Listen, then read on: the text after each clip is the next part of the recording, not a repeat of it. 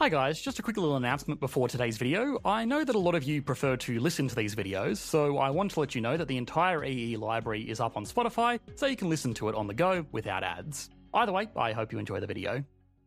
If 2022 was defined by one economic problem, it would be inflation.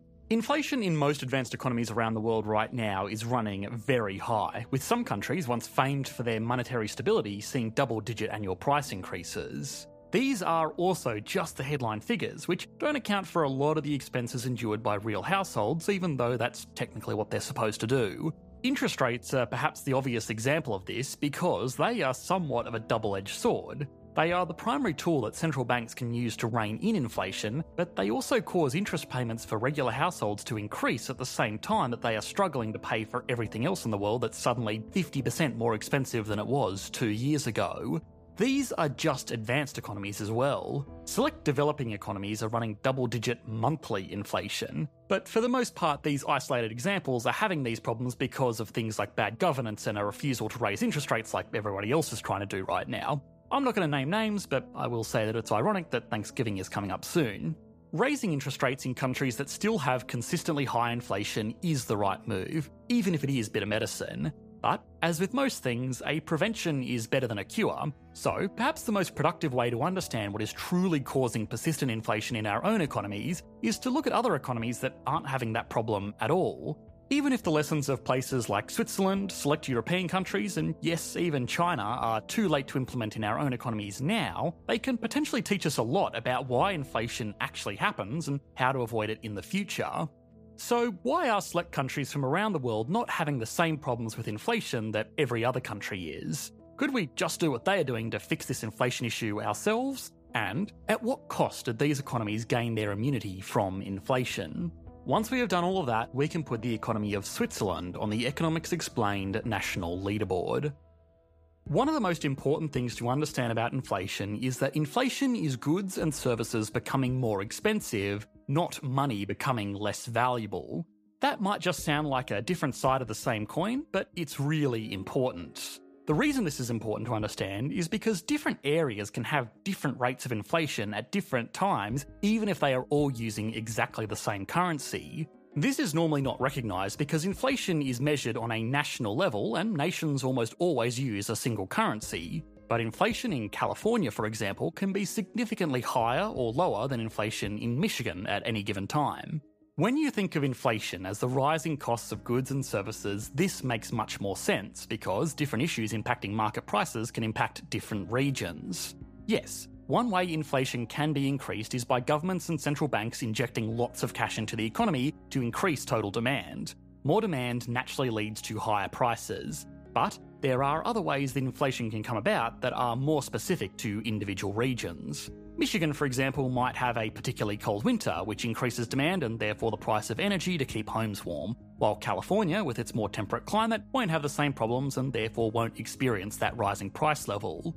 Another real example might be the tech boom that took place in California during the 2000s and 2010s. Lots of high paying local jobs created a region of household demand much higher than the national average, which is why most things in Californian cities cost more than the same things in a regional town. If you have been looking at reported inflation figures in your own country, you would have seen figures of around 6 to 10%, and I'm sure a lot of you would have thought that that couldn't possibly be true because your own cost of living had increased so much faster than that. Well, there's a good chance you are probably right, because inflation is measured using the increasing price of the Consumer Price Index, which is a diverse selection of goods and services indicative of the spending of a regular urban household. If you live away from a big city or have abnormal spending habits, then chances are your cost of living would have increased faster than the headline figures, because niche products and services and markets in smaller economic centres normally suffer more during periods of high inflation. Now, somewhere where we can see this actually represented in the figures is Europe, because Europe is home to a lot of countries, with the majority of them using the same currency, the euro. France has had a reported year on year inflation rate of 6.2%, which is still much higher than the European Central Bank's target inflation rate of 2%, but it's much lower than a country like Latvia with an inflation rate of 22%, despite using the same currency. So, how is one country using the same currency experiencing inflation almost four times higher than another country? Well, there are the obvious issues. Latvia is much closer geographically to Russia and Ukraine and is therefore more heavily impacted by disruptions in the region. Latvia is closer to the now shut off industrial centres of Russia than it is to most of the European Union, so it naturally did more business with Russia and also lost a lot more due to trade sanctions. But there is more to it. Inflation in France is measured differently to inflation in Latvia.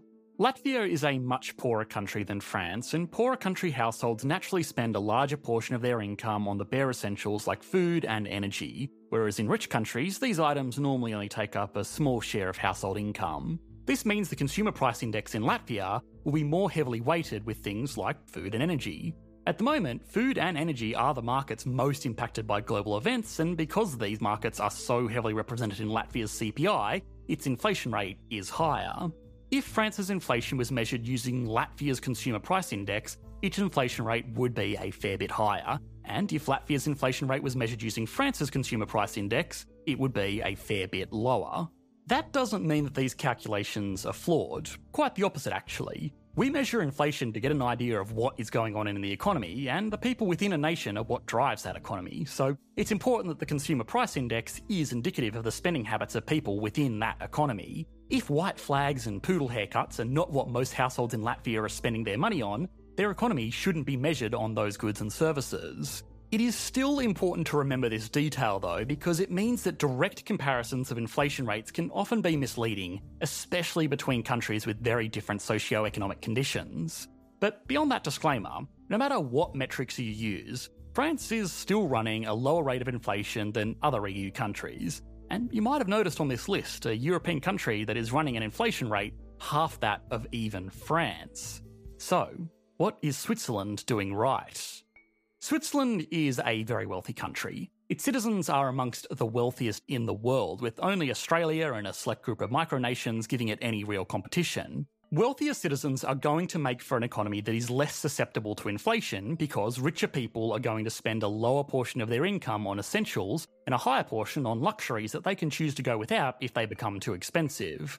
Restaurant meals are a great example of this. Wealthier households are going to spend more on restaurant meals than households that are struggling to make ends meet. If inflation is very high, those wealthy households might just choose to eat at home, which will reduce demand for restaurant meals and force restaurants to reduce their prices by running sales to attract fickle customers back to their tables. Poorer households can't choose to stop spending money at restaurants because they likely weren't doing it to begin with, and they also can't stop consuming bare essentials like food because, well, they're bare essentials. Without food, you starve, so people are willing to spend whatever they must to feed their families. But there is still more to the Swiss story. One thing that a lot of other outlets have been focusing on is the relative stability of the Swiss franc. When compared to the US dollar, it is one of the few countries in the world that has not lost significant value this year.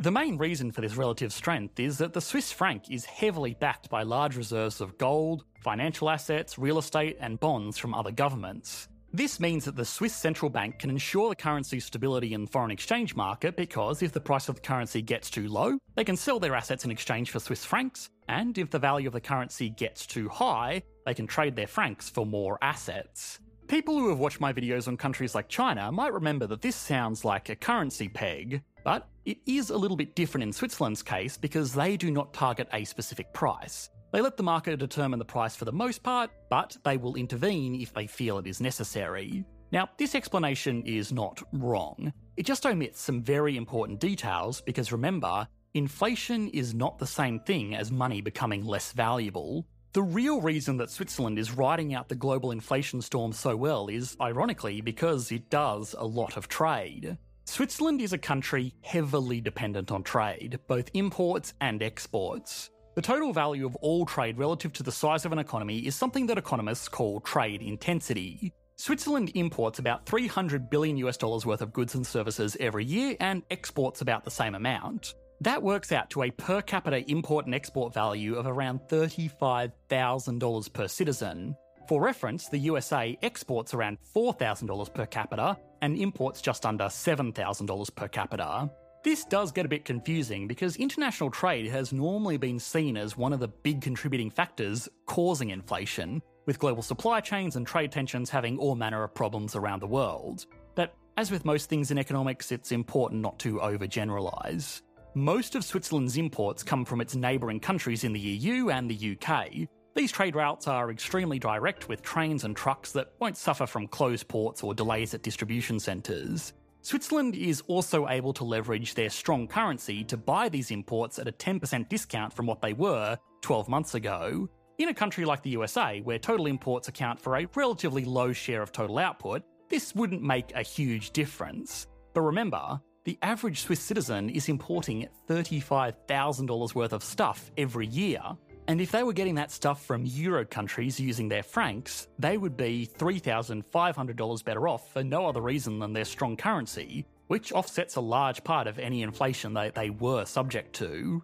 On the flip side, most of Switzerland's exports are very high end goods and services with significant value add that aren't going to be as heavily impacted by global unrest as large scale, low margin commodities. There are also smaller factors, like the country's use of hydroelectric power for a majority of its energy, making it less susceptible to the oil and gas price volatilities a lot of other countries in Europe are suffering from. So, is there anything to learn from Switzerland? Unfortunately, not really, no. Apart from maybe seeing the benefits of investing in highly value adding industries and renewable resources, Switzerland has actually historically been struggling with deflation, which is slowing growth in an otherwise very prosperous country. It's important to remember that economic slowdowns normally bring with them low inflation, and a lot of economies that aren't having inflation problems right now are only in that position because they have larger economic issues that are crippling consumer demand. You can go and watch our video on Japan or why China is not going to collapse to find out why deflation can be just as bad, if not worse, than inflation. These problems aren't as present in Switzerland, but most economies will still have to forego significant growth to get themselves into a position as stable as Switzerland's, which is a fine trade to make when all of their citizens have a high standard of living, but a harder trade off to make when sustained growth could be the key to lifting millions of people out of poverty. Beyond that, I'm sure most economies would love to be Switzerland in the same way that I would love to be a multimillionaire. It's not feasible to point to one of the wealthiest countries in the world and ask other economies why they can't just do what Switzerland is doing. But what we can learn from Switzerland is where it sits on the Economics Explained national leaderboard. Starting as always with size. Switzerland has a GDP of 813 billion US dollars, which makes it the 20th largest economy in the world, and it gets a 7 out of 10. That might not sound that impressive, but GDP per capita is amongst the highest in the world at $93,457 per citizen. For reference, the USA, which is itself a remarkably productive country, has a GDP per capita of just $69,288. This impressive figure is due to the highly technical industries that Swiss residents work in. I have used the process of turning raw steel into wristwatches countless times on this channel as the perfect example of adding value in an economy, and nobody does this better than the Swiss. It gets a 10 out of 10. Stability and confidence is also very high. Though its days of banking for the world's secretive elite are behind it, it is still the go to destination for more above board financial operations because of its world renowned neutrality and stability. It gets a 10 out of 10. Growth has been strong relative to its European neighbours, but they haven't exactly been setting the bar extremely high. The perhaps overly careful governing system of the country favours slow, stable growth, and that's what they've been having. It gets a 7 out of 10. Finally, industry. While it's not massive, the industries that they do have are world leading. If you want the best bankers, you get a Swiss banker. If you want the best chocolate, you get Swiss chocolate. And if you want the best watches, you get Swiss watches. Swiss industry gets an 8 out of 10. Altogether, that gives the economy of Switzerland an average score of 8.4 out of 10, putting it into third place on the leaderboard. Thanks for watching, mate. Bye.